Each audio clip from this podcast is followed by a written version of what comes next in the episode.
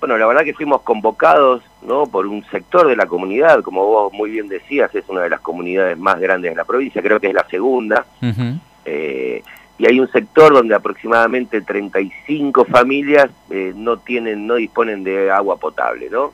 Están, eh, tienen las casas con baño instalado, con torre, con tanque, con toda la estructura, una inversión que hizo el Estado, ¿no? Para garantizar los derechos de estas familias, pero por un tema de red quizás o de depósito, almacenamiento, resulta ser que estas familias no, no disponen de agua, ¿no? Y la verdad que en estos momentos, sobre todo en verano, es mucho más cruda la situación. Entonces nos convocaron por eso, estuvimos hablando, nos plantearon la necesidad, la urgente necesidad, ellos van a buscar agua del arroyo, ¿no? con lo cual no sabes nunca la, calidad del agua que estás tomando, si es apto o no para consumo. Eh, y esto se da en un lugar, vuelvo a decir, donde hay una inversión del Estado, porque hay, creo que hay eh, cuatro o cinco pozos en la comunidad, pero falta este poquito de la red, de un nuevo depósito, para que el agua pueda abastecer a la totalidad de la familia. Estamos hablando de 35 familias aproximadamente. Aproximadamente 35 familias, sí, y la verdad que nos hicieron dos planteos, dos planteos muy lógicos, ¿no? Principales. Uno, la solución del agua de manera urgente.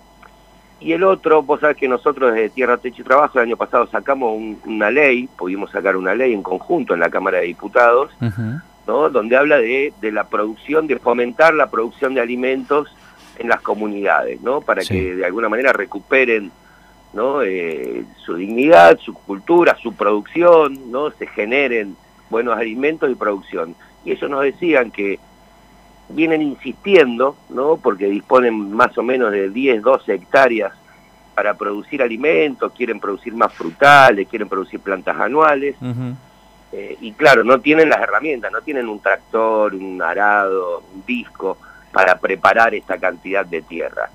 Y le vienen insistiendo al municipio, le vienen pidiendo, vienen hablando, vienen hablando, y nunca se concreta, ¿no? Entonces ya han perdido un año sin poder eh, llevar adelante esa producción sí. Eh, y también solicitaron que veamos cómo gestionar, ¿no? De alguna manera para, para generar esta respuesta y para generar su, su propia producción de alimentos, ¿no? Algo, algo totalmente lógico también, ¿no? Eh, siempre hablamos de que hay que terminar con el asistencialismo, pero cuando hay una voluntad y un impulso y unas ganas de, abocarse a producir en cantidad, no solo para comer, sino para también comercializar, no aparece la respuesta local, ¿no? Y eso la verdad que también duele, las dos cosas duelen. Es decir, que ahí hubo críticas al intendente del Alcázar.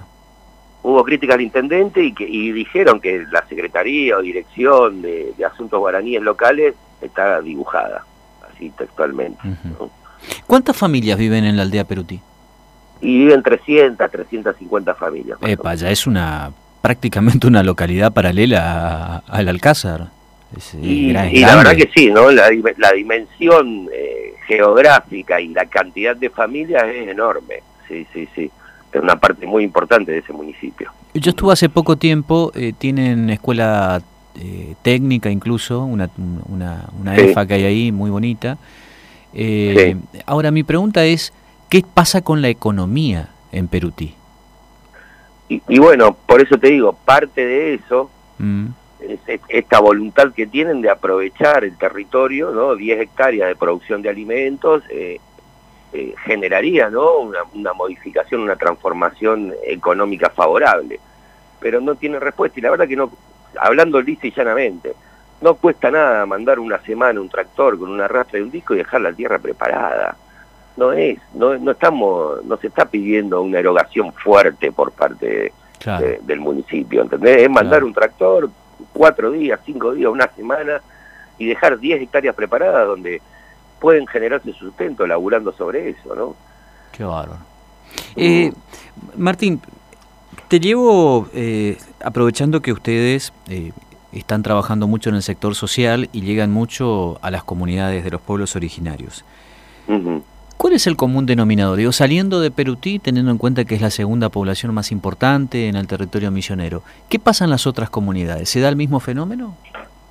Sí, sí, la verdad que podemos hablar de que hay muchas similitudes, ¿no?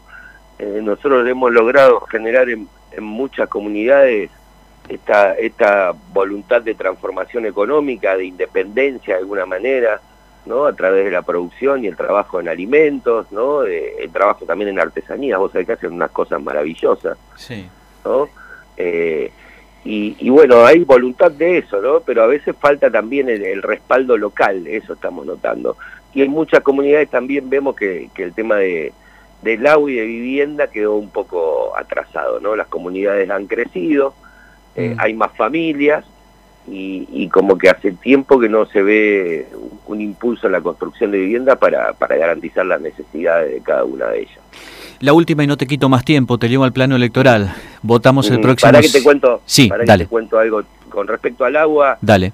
Ya iniciamos las gestiones, ¿no? Ya hablamos con, con el IMAS, comprometió mandar eh, esta semana en lo posible una inspección para ver de qué manera se resuelve. Ah, perfecto no, solo lo nuestro es contar lo que pasa, sino también gestionar para tratar de generar la respuesta que necesita la gente. Perfecto. El próximo 7 de mayo elegimos autoridades provinciales.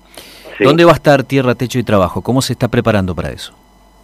Tierra, Techo y Trabajo va a jugar en todos los ámbitos, ¿no? va a jugar en el ámbito municipal y provincial, eh, en todos los estamentos, a nivel legislativo y a nivel ejecutivo. Nosotros venimos conformando ya desde hace aproximadamente unos seis meses, ¿no? Un, cabildo de la militancia popular que, que simplemente tratar de, ampliar el espacio lo más frente lo más lo más fuerte posible, generando un frente de aquello que tenemos coincidencia, ¿no? sobre las necesidades y la respuesta que necesita nuestra querida provincia, nuestros misioneros y nuestras misioneras, y, no, no tener una mirada cerrada, ¿no? Entonces venimos trabajando en ese cabildo donde hay 13 espacios que coinciden y venimos discutiendo porque creemos que, que la respuesta eh, tiene que ser una verdadera representación de nuestra gente en todos los estamentos institucionales, ¿no? Que tiene que haber concejales que realmente caminen, laburen, gestionen, den respuesta y no tipos que se sientan una vez por semana cada 15 días en un salón cerrado donde no dejan entrar al público y levantan la mano y votan cualquier cosa y no conocen la realidad. Entonces creemos que en los consejos deliberantes y en la Cámara de Diputados tiene que haber ese tipo de, expresiones, ¿no? Vos fijate, Ariel, que cuántos trabajadores y trabajadoras tenemos hoy en el Congreso Nacional, en la Cámara de Diputados Provincial o en los consejos deliberantes. Se ve muy poco eso. Entonces la realidad del pueblo, del trabajador, de la trabajadora, no llega a esos lugares porque hay falta de recorrida, hay falta de territorio, hay falta de diálogo, como que, como que esa clase de dirigente se ha apartado de la realidad de nuestro pueblo. Entonces nosotros tratamos de impulsar una amplia representación para poder dar esas respuestas. Ahora Martín, vos me, decís, vos me decís, coincidimos tres espacios. ¿Quiénes son?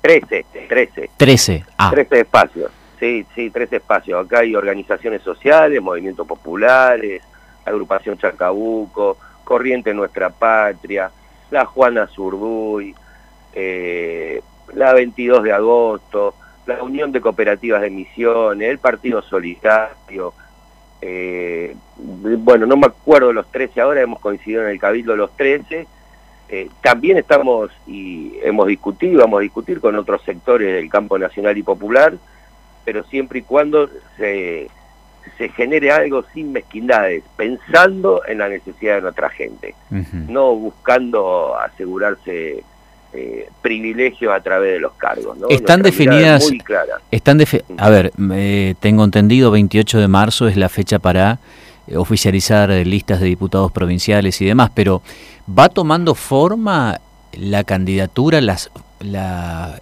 en este caso la fórmula gobernador, gobernadora, vice?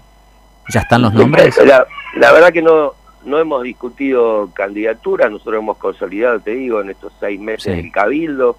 Hay que discutir con más fuerza política, se sigue acercando gente que ve ¿no? una, una verdadera forma de hacer política, de volver a juntar lo social con lo político y el trabajo territorial. Entonces, la verdad que, y además, como ves, estuvimos en Perutí, estuvimos en San Vicente, estuvimos acá, estamos recorriendo, tratando de solucionar las necesidades. Para las candidaturas hay tiempo, faltan 90 días, vos lo has dicho, ¿no? Es un montón de tiempo. Eh, nosotros la semana que viene tenemos un encuentro de, lo que es Tierra, Techo y Trabajo y el movimiento Evita, eh, para plantear en cada municipio qué es lo que vamos a hacer. Ese sí, esa reunión sí va a ser de, trabajo electoral.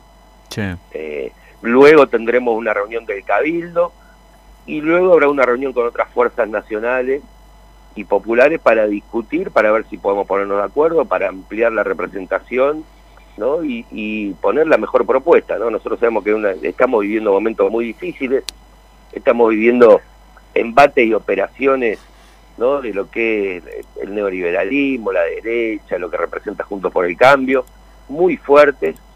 Entonces creemos que, es momento de, ser inteligentes y generosos, porque, porque eso que está enfrente es muy peligroso para nuestro pueblo. No, no nos podemos olvidar que en cuatro años dejaron 8 millones de pobres. No nos podemos olvidar que los tarifazos que pagamos hoy fueron implementados y autorizados por el macrismo.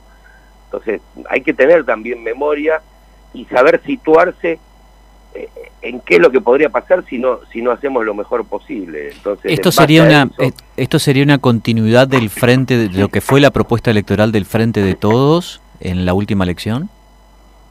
Eh, en la última elección del año pasado, no no sé si la verdad que nosotros creemos que el frente de todos le faltó representatividad, mm. ¿no? Eh, hubo ciertas dosis de egoísmo que dejaron muchos sectores afuera que no se vieron representados y creemos que lo que hay que, solucionar y es eso realmente, ¿no? Ampliar, ampliar, porque mucha gente no acuerda con Junto por el Cambio, con el macrismo, con mi ley, con todo, con toda esa representación eh, que, no da respuesta. Entonces, no, no se puede un espacio político o un proyecto político cerrar al contrario, hay que abrir, hay que, hay que brindar espacios, hay que generar participación, hay que generar discusión, que es lo que falta, falta debate, falta discusión, ¿no? Eh, no se puede seguir en la dedocracia, ¿no? Sino que realmente hay que escuchar y discutir y de ahí sacar los mejores proyectos y las mejores representaciones. En eso estamos nosotros y nosotras, ¿no? Tratando de generar eso. Eh, no lo vemos, no vemos este proyecto del Cabildo ni de TTT como una instancia electoral urgente, sino sí participando en todas las instancias electorales necesarias, generar un proyecto que realmente transforme la realidad de nuestra gente. Tenemos un país, una provincia con un 50% de pobres, Ariel, y eso es intolerable, eso no tiene discusión. Algo está fallando. Bueno, nosotros creemos que lo que está fallando es la representación del pueblo en los lugares de decisión. Mm. Perfecto. ¿Por qué? Porque está cerrado la dirigencia. Entonces hay que volver a discutir, hay que escuchar a la gente, hay que escuchar las necesidades y hay que trabajar en pos de solucionarlas. Martín, te mando un fuerte abrazo. Buen año, gracias. ¿eh? Ariel, un abrazo fuerte a vos, a la producción y a la audiencia. Gracias. Escúchanos en cualquier dispositivo. On Radio News Misiones Podcast. Nuestros propios contenidos disponibles en todas las plataformas. En todas las plataformas. Todas las plataformas. Escuchábamos al diputado provincial del bloque Tierra, Techo y Trabajo, Martín Sereno.